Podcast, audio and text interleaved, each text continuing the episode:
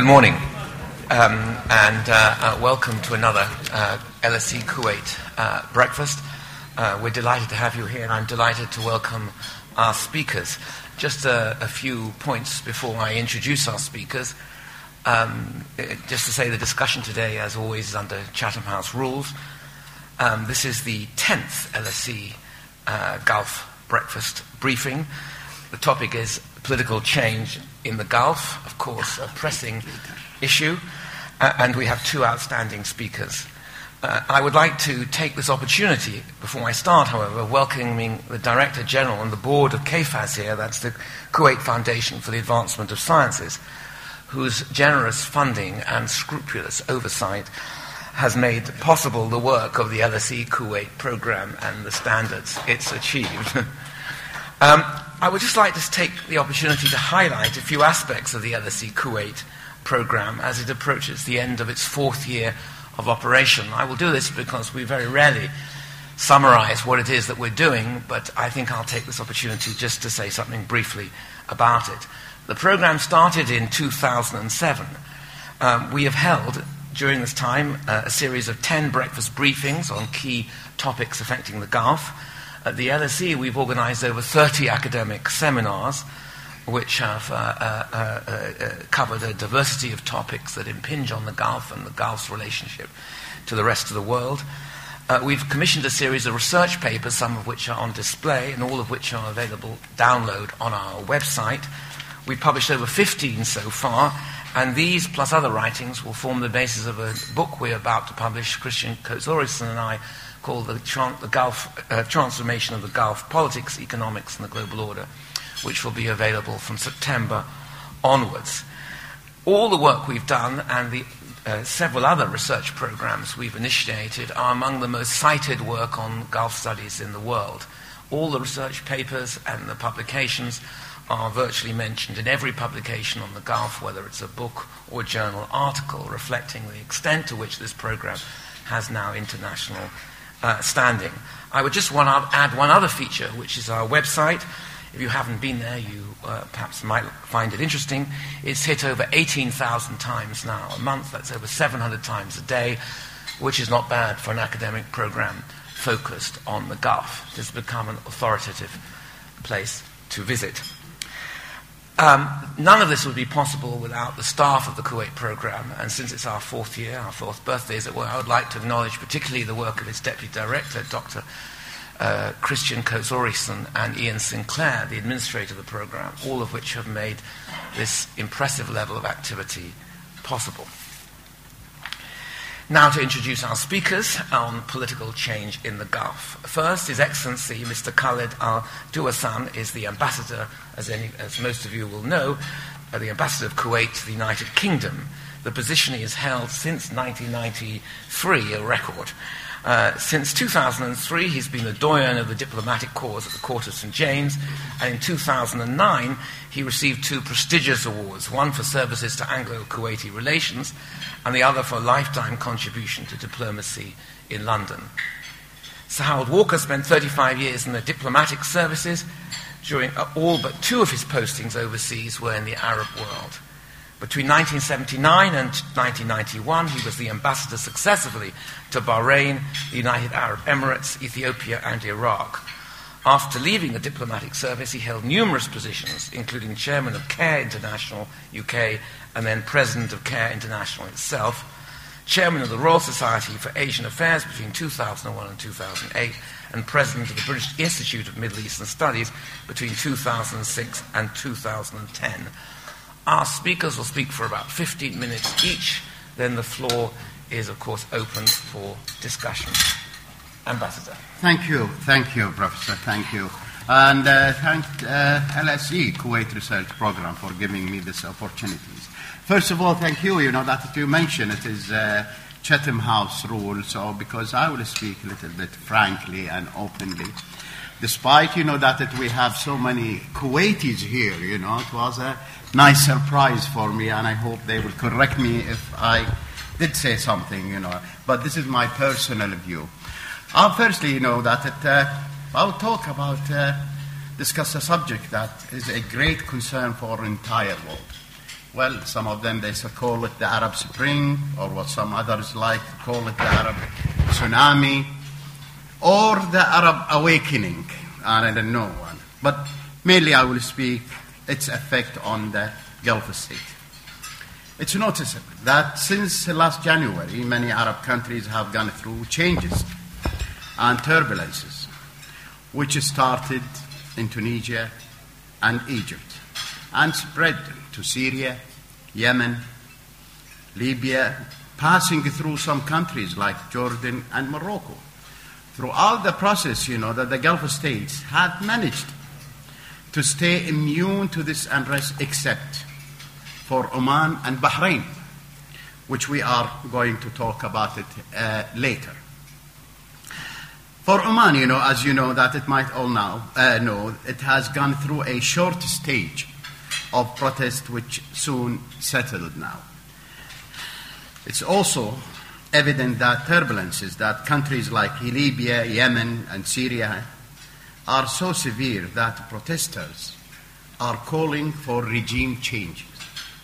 Whilst protesters in some of the Gulf states only demanded more freedom, not regime change. Except for Bahrain. I know that our uh, ambassador of Bahrain is here and he can explain, but I will say my uh, point of view uh, where it later became clear that these claims were motivated by sectarian tensions, not popular, you know, and did not represent the majority of the Bahraini people. The question that arises here why have those countries remained immune to these turbulences? There are many reasons for that. I will say a few of them. The six Gulf states had been ruled and for hundreds of years by tribal families with tribal extensions and popularity which rule according to the desert tribal mentality. And I will explain more. The mentality which does not recognize the hierarchy as it stems from within the community. Well, therefore, we see rulers that are stuck by their people. They first feel their concern, then after they make their decisions. These countries, if you notice that, and I see that most or all of you here are experts on our part of the world, those country, these countries were never ruled by dictators. And history is my witness. Governance, on the contrary, based upon consultation among the member of the ruling family itself, then introduced to the people in the form of forum within the government offices or the rural residence, or as we call it in Kuwait, Diwaniya. If it happens that any of the ruling families feels that the ruler poses a threat to its sovereignty, the family the ruling family swiftly changes the ruler himself. It happens as you follow in our modern history in four countries Saudi Arabia, Oman, Qatar, and United Arab Emirates. I can't say them as a Chatham House rule, where is uh, King Faisal, King Saud, Sheikh Shakhbut, Sheikh Zayed, Sheikh Khalifa, Sheikh uh, Hamad, and Saeed bin Taimur and Sultan Qaboos. I don't need you know to elaborate more in these stories. It's also noticeable that after World War II and following the discovery of oil, these countries have dedicated their oil revenues to building their infrastructure and improving their healthcare and education system. Oh, are visible, you know, as you see it, uh, all over the Gulf state, which indeed made the Gulf region an attra- attraction for job seekers, for companies, and we can see it, you know, in Dubai, Qatar, Bahrain, and United Arab Emirates. While other countries have had the same oil revenues or more as the Gulf state, however, they did not achieve what the Gulf states had managed to achieve and I will give example to Iraq and Libya. Even when the Gulf states sensed that two of their six countries, like Oman and Bahrain, were affected by the Arab uprising, and when they realized that the concern of their people were regarding better job opportunities, housing, and health care, the other four Gulf countries, or Gulf states, Saudi Arabia, Kuwait, United Arab Emirates, and Qatar, allocated 20 billion US dollars for these two countries to help them overcome their problems. Well, I can say, but I back to Bahrain. This is my personal view also. The demands of the Bahraini protester since the beginning were required by uh, uh, different parties were met by a quick response by the Bahraini regime, where Crown Prince Salman bin Hamad Al Khalifa took the initiative and rushed into inviting the opposition leaders to dialogue without any previous conditions in an attempt to reach an agreement which could maintain the stability of Bahrain. However, few days after these protests, demand began to mount, especially those of the extremists who dare to claim an Islamic republic. And that it is, you know, red line in our part of the world. And were encouraged by the other neighboring countries, obnoxious, sectarian, you know, began to float, which affected Bahrain's security and stability.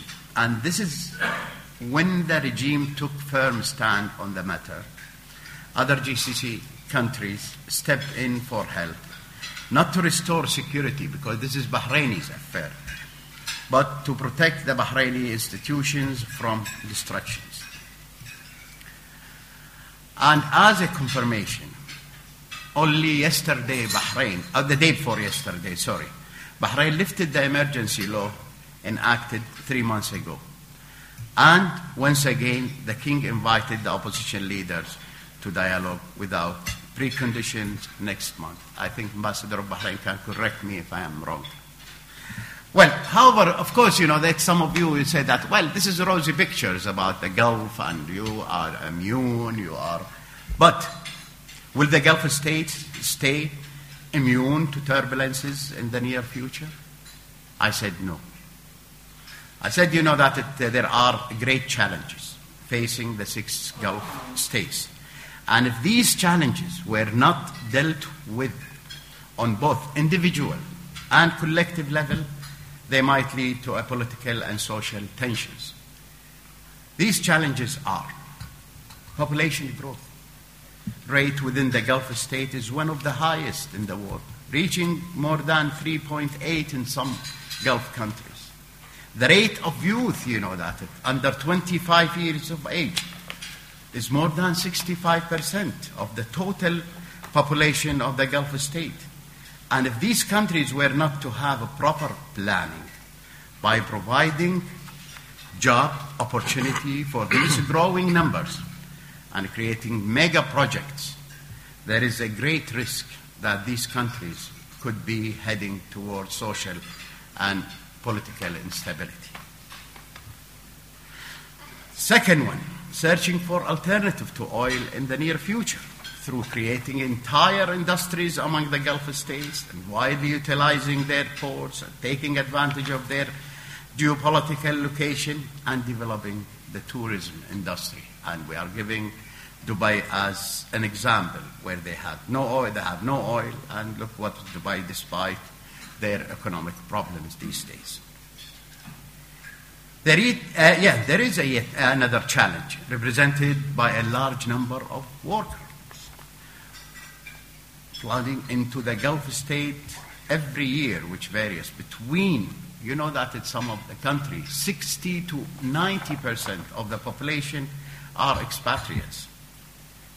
Their impact on stability and social security is immense. The Gulf state need to work in collective and organized manner in order to reduce these numbers and replace them with labor from the Gulf.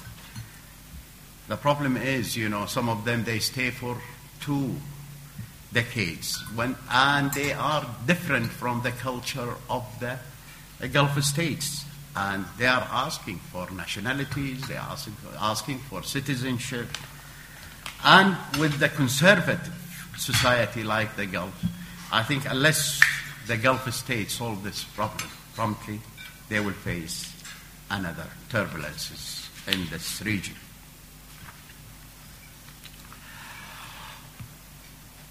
Well, we have another problem, and the Gulf state will face it, you know, that the water. As you know that we have no rivers in the Gulf that they can depend on. They mainly depend on desalination plants. And they need to work together to build huge wells if they wish to avoid having this problem in the future, because we have, as I said, increasing populations. The last point I made today is about democracy. Well, as you know, that Kuwait we have a democracy, but it's not proper democracy, unfortunately. We have sectarian, we have tribal, uh, you know, that democracy, and yet, you know, that trying to correct this democracy. I think, you know, that there are some countries like Bahrain, they will have also election. Saudi Arabia, they have, you know, council, as they call it, uh, uh, election. Also, Qatar. And there will be a municipal election, sorry, in Saudi Arabia next autumn, as they said. I think these countries need to patiently advance to political reform forward wisely for them to avoid chaos resulting from misuse of democracy that some of the Arab countries had to face up to, as Kuwait. Unfortunately, our democracy is not proper democracy. The other Gulf states, by years, you know, are ahead of us. And we started, you know, in the early 50s but unfortunately, the way of the democracy, you know, that's running in Kuwait wasn't or isn't proper. It took you as a West, you know, more than 300 years to come to whether it is today, to where you are today. We should, or you should not force us the style democracy in Arab countries in such a short times. We need time, you know, to learn the process. I think, you know, that's what we need. We need to learn about the rule of law first. I think we should be taught, you know, in the Gulf, in the Arab countries, for the rule of law. Why? Before embarking on democracy, for many reasons. Because I was giving time too short to mention them all, so I will stop here, you know, Professor, and I'm ready, you know, that uh, to uh, answer any question. Thank you very much for listening.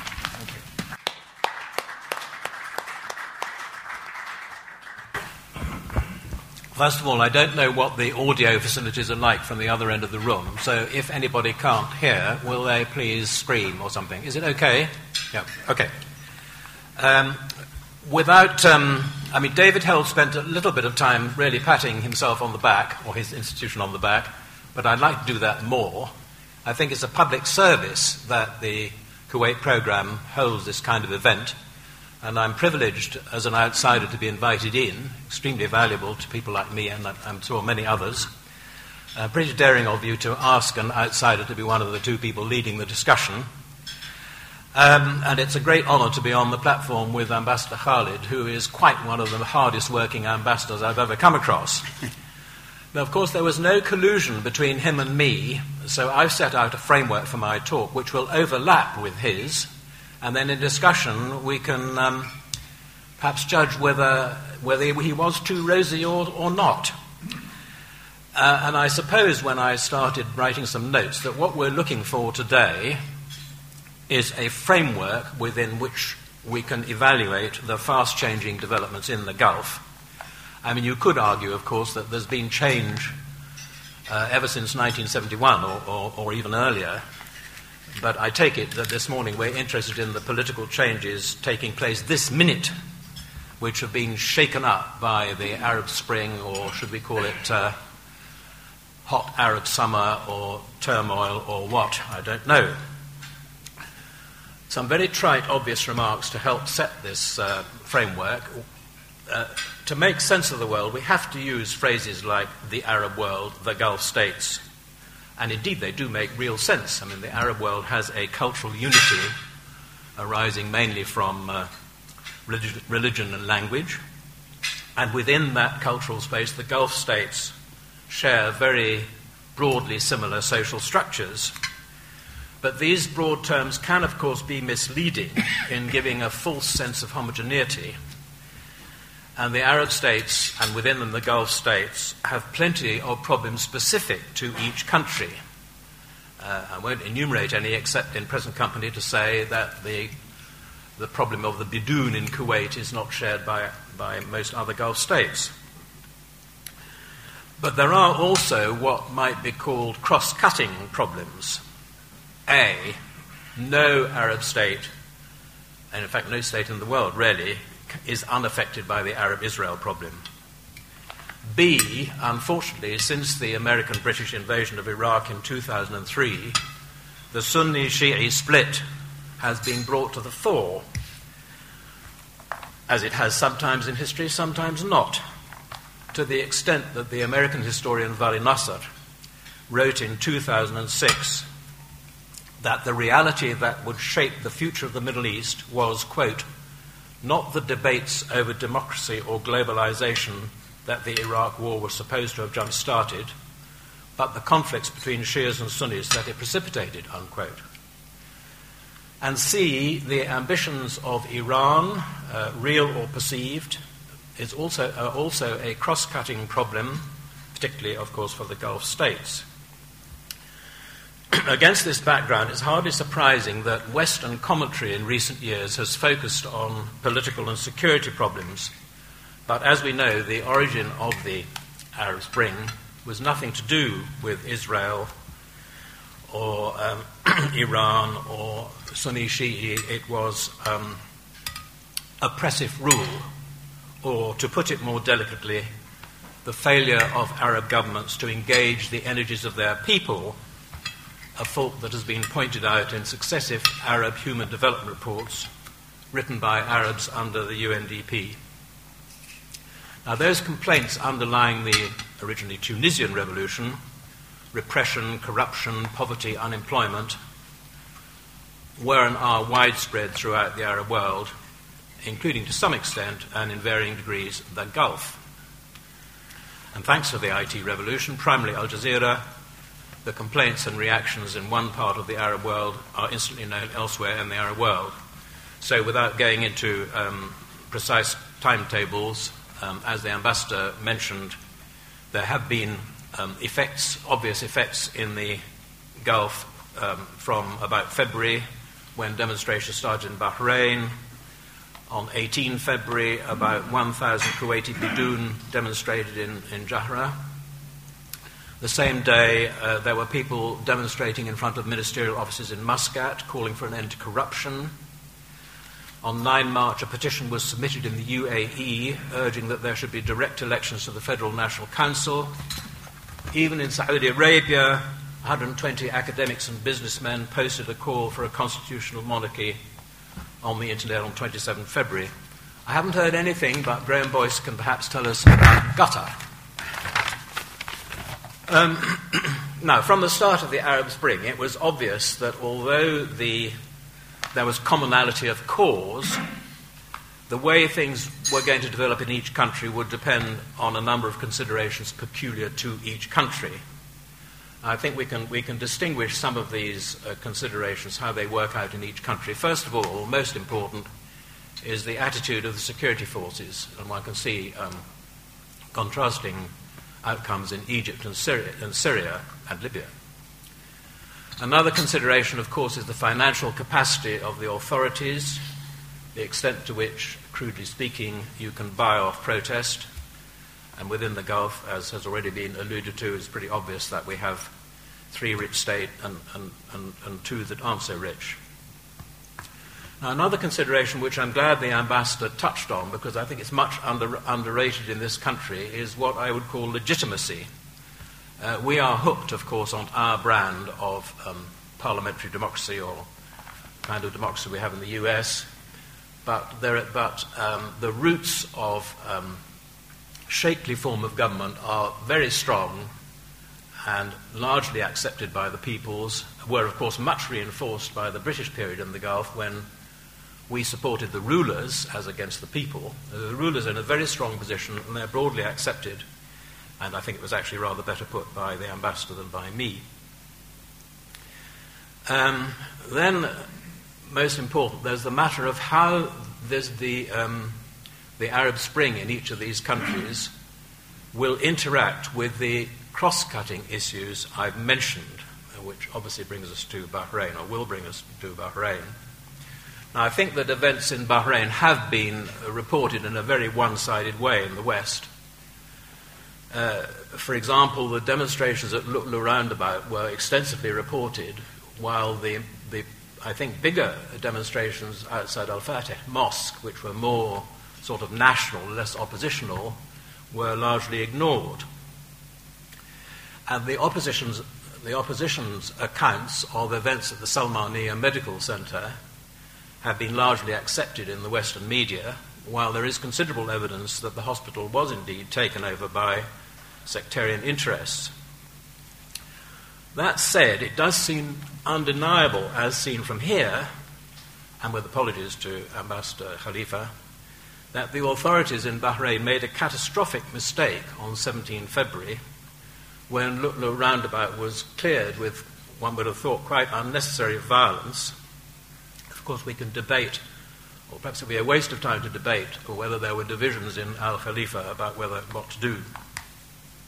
It was absolutely predictable that clearing the roundabout in that way would only harden the opposition's demands, moving from uh, demands for reform and the end of corruption to, as the ambassador hinted, um, more strongly uh, the removal of the regime.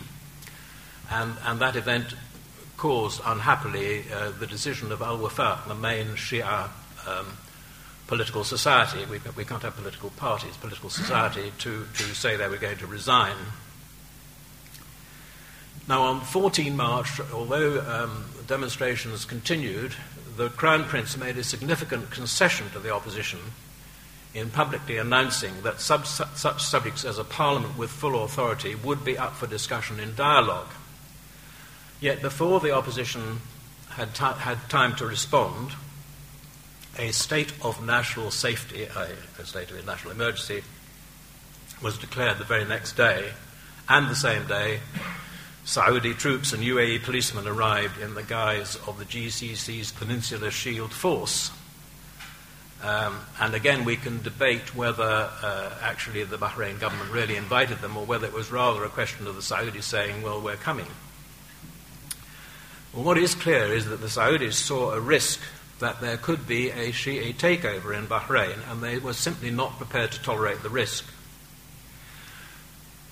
We can again uh, debate whether the Saudis see um, this kind of threat primarily in religious terms or in terms of the infection of the Shi'i population of the eastern province, or, as I tend to think, in terms of the straight political possibility of an Iranian takeover of Bahrain, which would put Iran within causeway drive of Ras Tanura and the Saudi oil installations. Well, it's probably a combination of these things. Anyway, uh, we can also debate whether there has been, as it can be argued, an absolute sea change in Saudi regional policy uh, based in part on their disappointment with the United States over their reaction to regime, regime change in Egypt and the Arab Spring generally and the Arab Israel problem.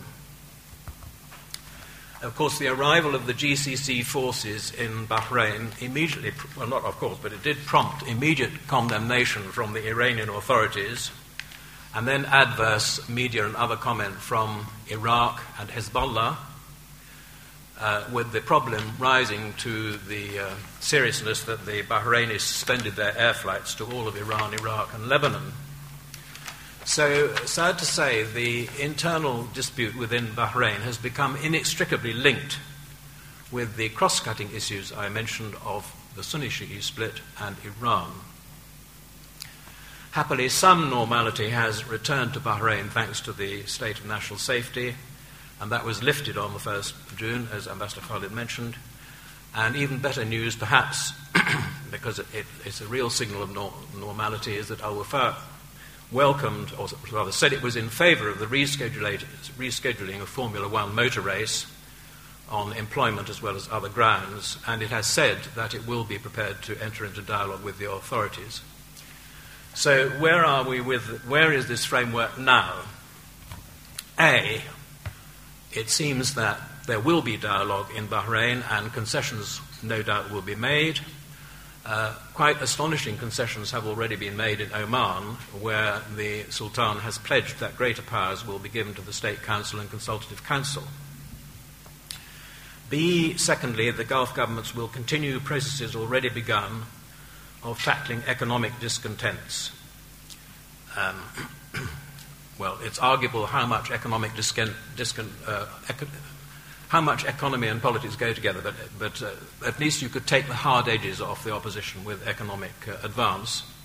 And as Ambassador Khaled said, Bahrain and Oman have been pro- promised $20 billion by their richer neighbours. The key question, of course, will be how this money is spent in job creation and so forth. Thirdly, C, Uh, there will, however, of course, be severe limits to the willingness of the Bahrain government to respond to the more far reaching of the opposition's demands. It's quite unreasonable to ask the Turkeys to organize a Christmas dinner. And D, moreover, the Saudis will be exerting their powerful influence to restrain the weakening of Sheikhly authority. They will resist the infection of their own slow reform process. And E, and very interestingly, furthermore, it's not just the Saudis now. Uh, the GCC held an emergency meeting of foreign ministers in Bahrain on 18 February, and since then, I think the, GC, the GCC have uncharacteristically been rather firm and forthcoming in supporting the Bahrain authorities. The GCC has all of a sudden shown resolution as a Sunni monarchs club. And F, and most importantly within Bahrain, the Sunnis, who after all are not a small minority, and there's some argument about the figures in Bahrain, the Sunnis, while many of them are at one with the Shia over many of the reforms, are actually very keen to preserve the current system of government. Rightly or wrongly, it's another subject for debate. They fear that the Shia of Bahrain today, which is probably different from in the past, look to Iran f- uh, for their marja'iyah, and, and the Sunnis are seriously afraid uh, that the Shia of Bahrain now are in favor of the system of Wilayat al-Faqih, as in Iran and they see Al Khalifa, uh, the ruling family Al Khalifa as their defense against any such awful project, prospect. Well, in summing up, of course, I've hardly touched on the Gulf states other than Bahrain. Um, of course, Ambassador Khaled can tell us all we need to know about Kuwait. But anyway, I suggest that, uh, as I think the ambassador also suggested, against the background of this question of legitimacy, which I'm glad to see we both regard as important, and against the background of finance, the problems of the other Gulf states are containable. But I think in Bahrain there's going to continue to be trouble. The ruling family, reinforced by the Saudis and backed to some extent by their own Sunni population, will set limits to what can be conceded in the way of reforms. The opposition, for their part, will not give up. Money will, be, will need to be used very skillfully to take the edge off grievances and meanwhile, another huge subject, the trouble within Bahrain has become part of the Sunni Arab world's concerns about Iran and part of the Sunni Shia split within Islam. It will be a hot summer and beyond. Thank you very much. Well, since this is uh, such a pressing set of issues and, and a controversial set of issues, no doubt, there will be many contributions from the floor. I think rather than simply take question and answers, we'll take immediately, we'll take a series of questions from the floor, or a series of brief, very brief statements that people want to make, and then we'll give you a chance to pick up some of those points. I thought I would just ask uh, Dr. Kristian Coates Ulrichsen just first to, to see what, from the LSE, to ask him if he wanted to comment on these contributions uh, before opening the floor further. Uh,